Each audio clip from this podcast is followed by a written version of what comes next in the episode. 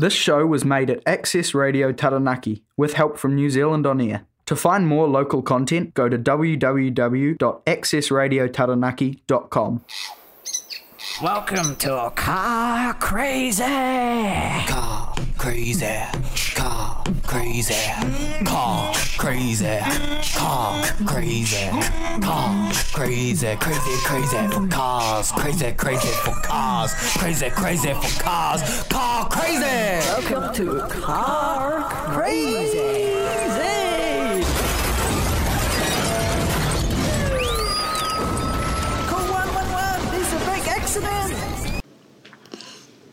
Everybody, this is Brendan Cresswell with Car Crazy.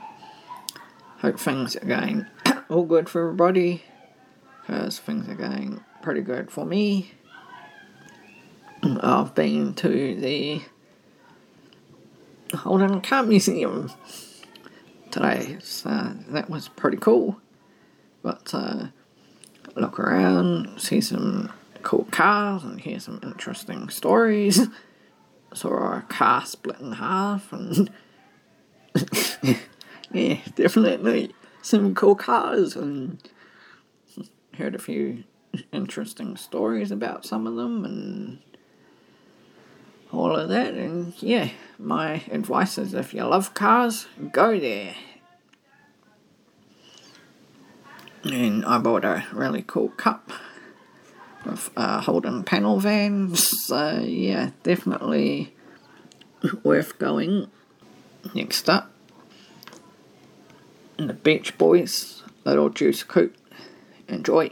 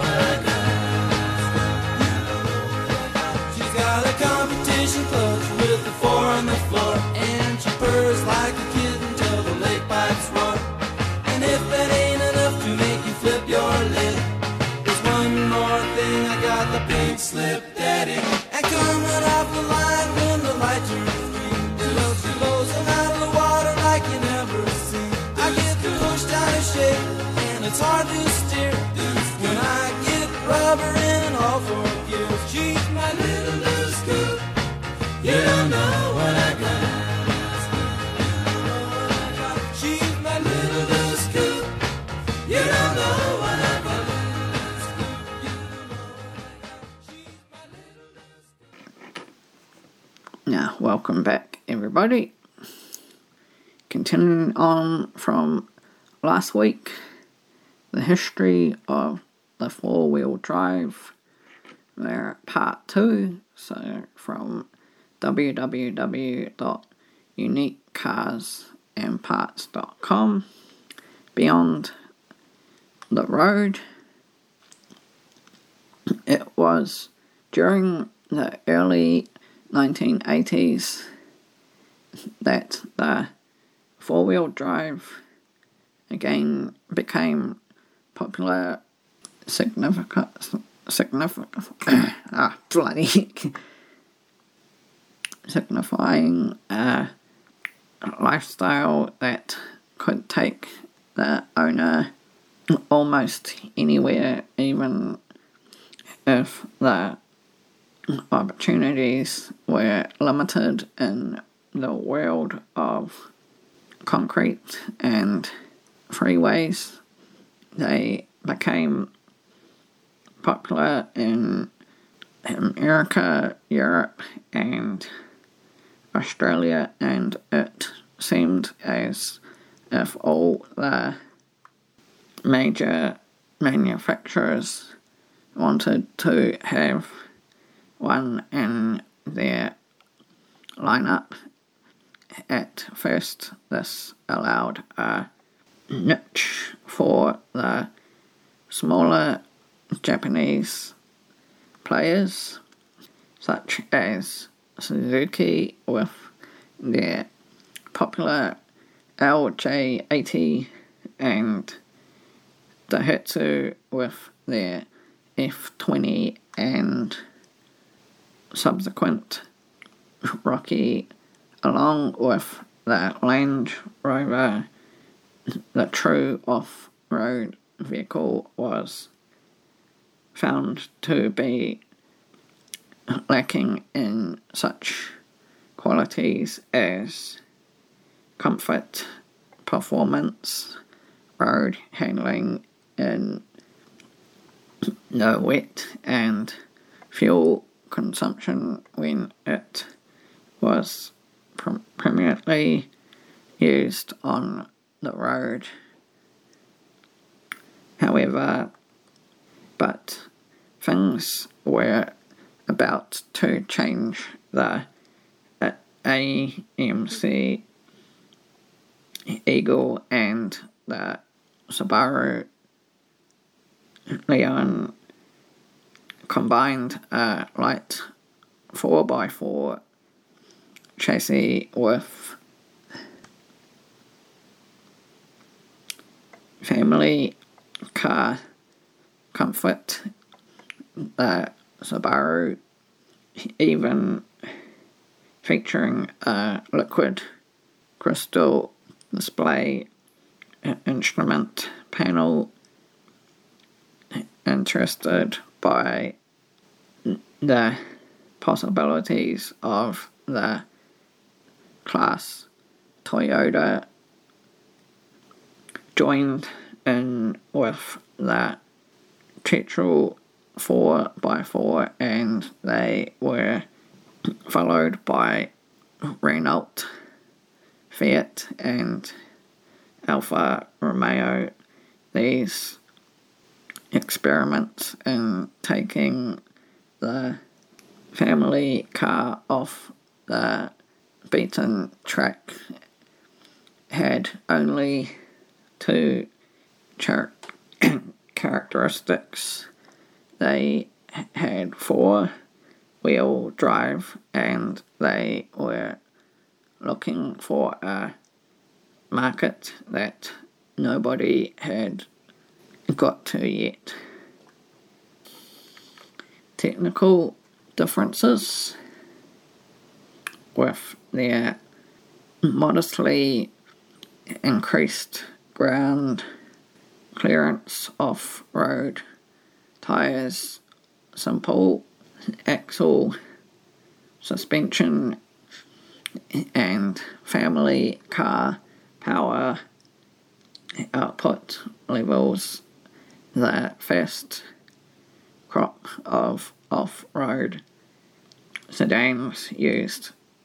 The advantage of four wheel drive to enable them to stay or to stray from the paved road when necessary, but there was a fundamental difference with the Quattro, which used its sophisticated suspension and tyres, low ground clearance, and high powered engines to keep them on the road under hard driving. Nearly all the early four wheel drive sedans used a four wheel drive system that was only used when it was required. This in or out system was the simplest and the cheapest, but it limited the occasions on which four wheel drive could be used because of the absence of a central differential, the center differential, or the disengagement of the four wheel drive system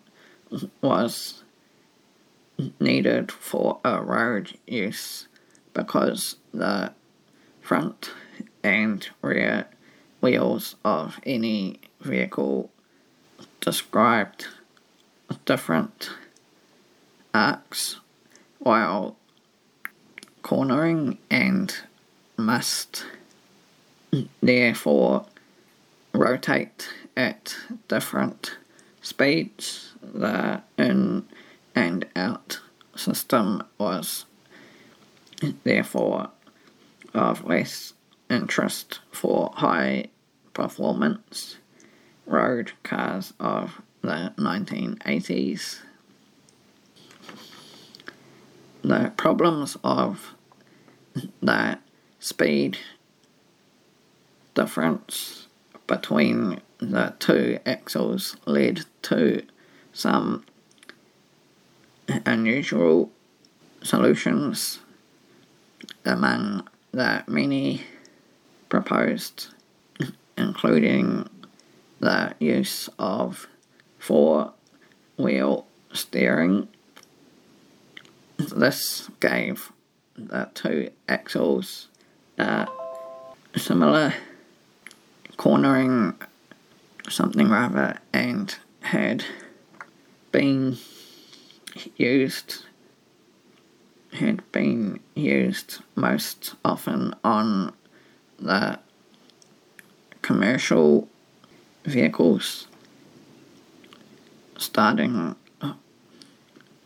with that four-wheel drive wagon of 1904 and Porsche's example 19 oh, oh 911 turbo 4x4 another method was chosen that drive shaft to the front wheels incorporated a free wheel mechanism allowing the front wheels to ro- rotate at a higher speed than those at the rear during cornering.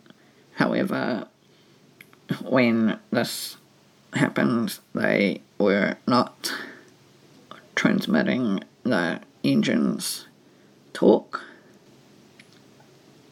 Audi chose to use permanent four wheel drive with a central differential and a rear differential that could be locked by the driver at will, locking the center differential is recommended on slippery surfaces and in order to extract the maximum from the car on difficult terrain, the rear axle could also be locked. This action had its effect on the car's handling, however, causing under understeer characteristics that were almost impossible to overcome in the case of any error by the driver in the case of the competition model at mm, Michael I think that's Michael Mountain and her something or other had to resort to a fair degree of acrobatic agility to get the car sideways when it was necessary. It is for this reason that Audi tried a limited slip rear differential instead of the manually oper- manually operated 100% lockup device. Now, welcome back, everybody. Next up, a black dog driving my life away. Enjoy.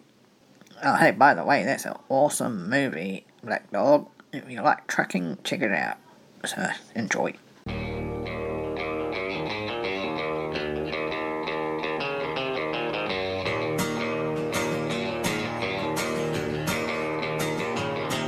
Well, the midnight headlights blind you on a rainy night. Steep grade up ahead, slow me down, making no time. But I gotta keep it rolling.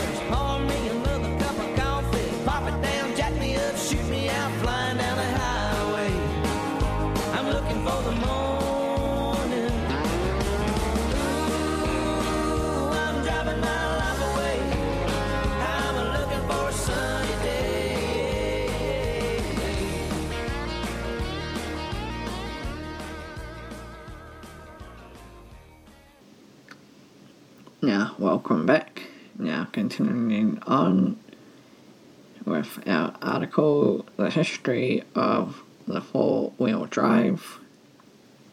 So, in search of the ultimate, the Peugeot 205 Turbo 16, the majority of early four wheel drive cars including the Quattro used a 50-50 split.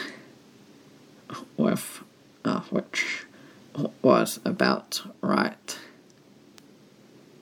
When you consider the weight transfer that takes place during heavy acceleration the Lancia Delta Turbo 4x4 had a 58% front and 42% rear torque split, which reflected the vehicle's weight distribution.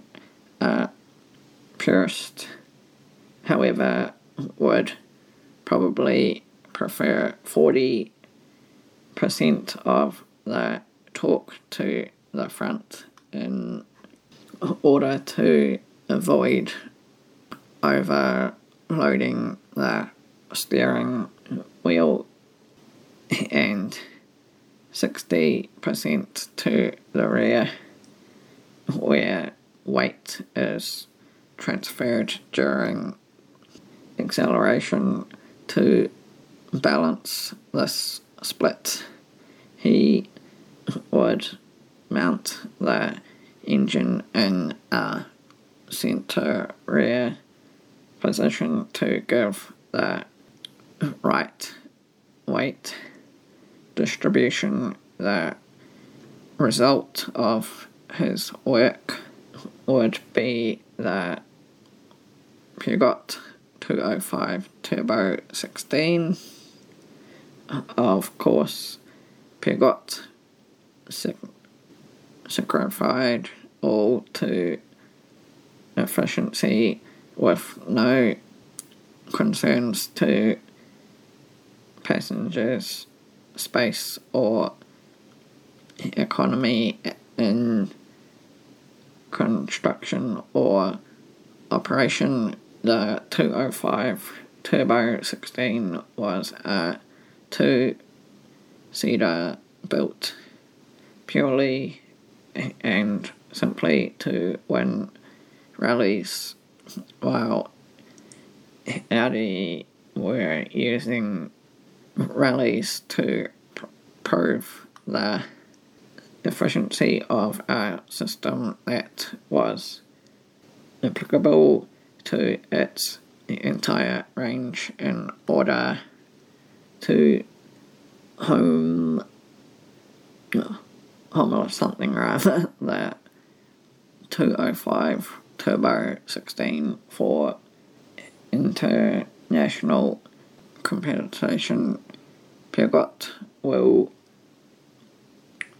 had to build at least 200 of the 200 horsepower bodies. Something rather not bodies but anyway that Peugeot's engine was mounted transversely ahead of the rear axle and the torque split could be varied from 25 to 75 to 45 over 55 by changing the pinions in and something or other differential. I think I'm saying that right. That this worked in the same fashion as a normal differential, but all its pinions or something revolved in the same plane engine torque was transmitted to the planetary gear carrier and the planet gears engaged on a control sun gear and an internally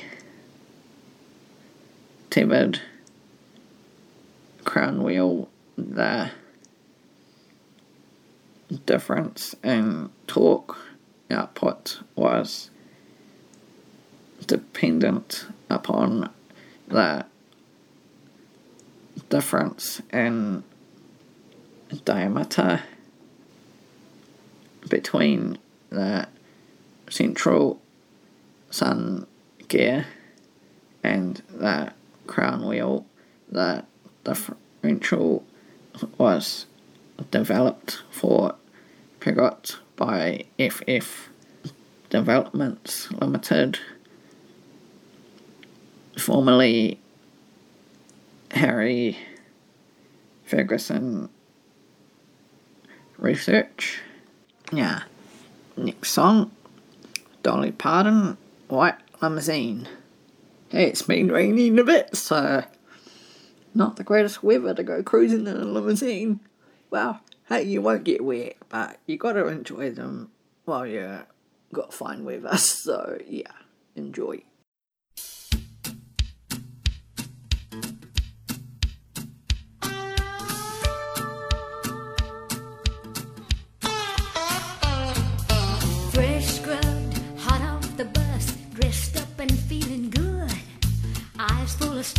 a heart full of dreams, Daisy May in Hollywood. Strutting down the boulevard, the walkway of the stars, with a vision of her name in lights reflecting.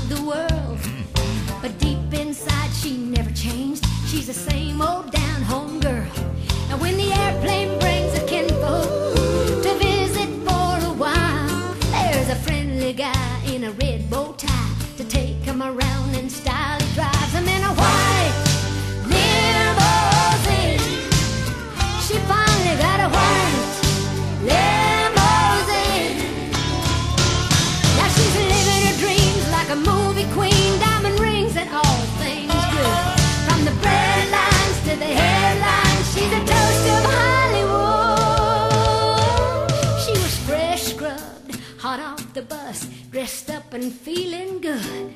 Eyes full of stars, a heart full of dreams, Daisy May in Hollywood. She goes strutting down the boulevard, the walkway of the stars, with a vision of her name in lights, reflecting off the cars and dreaming of a white limousine.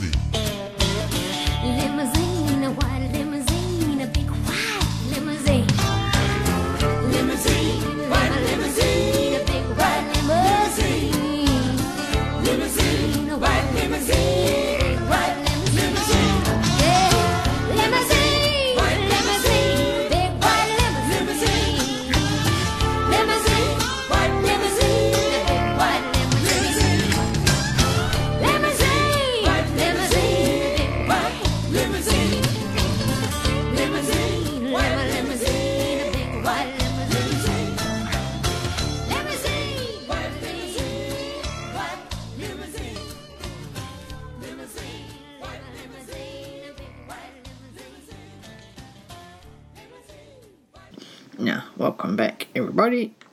Thanks for joining me today, and hope everyone's had a good week. So, catch you again, catch everyone again next time, and thanks to my sponsor, Norman B. Upholstery, for their support with the show. And catch you again next time. Later's, my homies. Beep beep.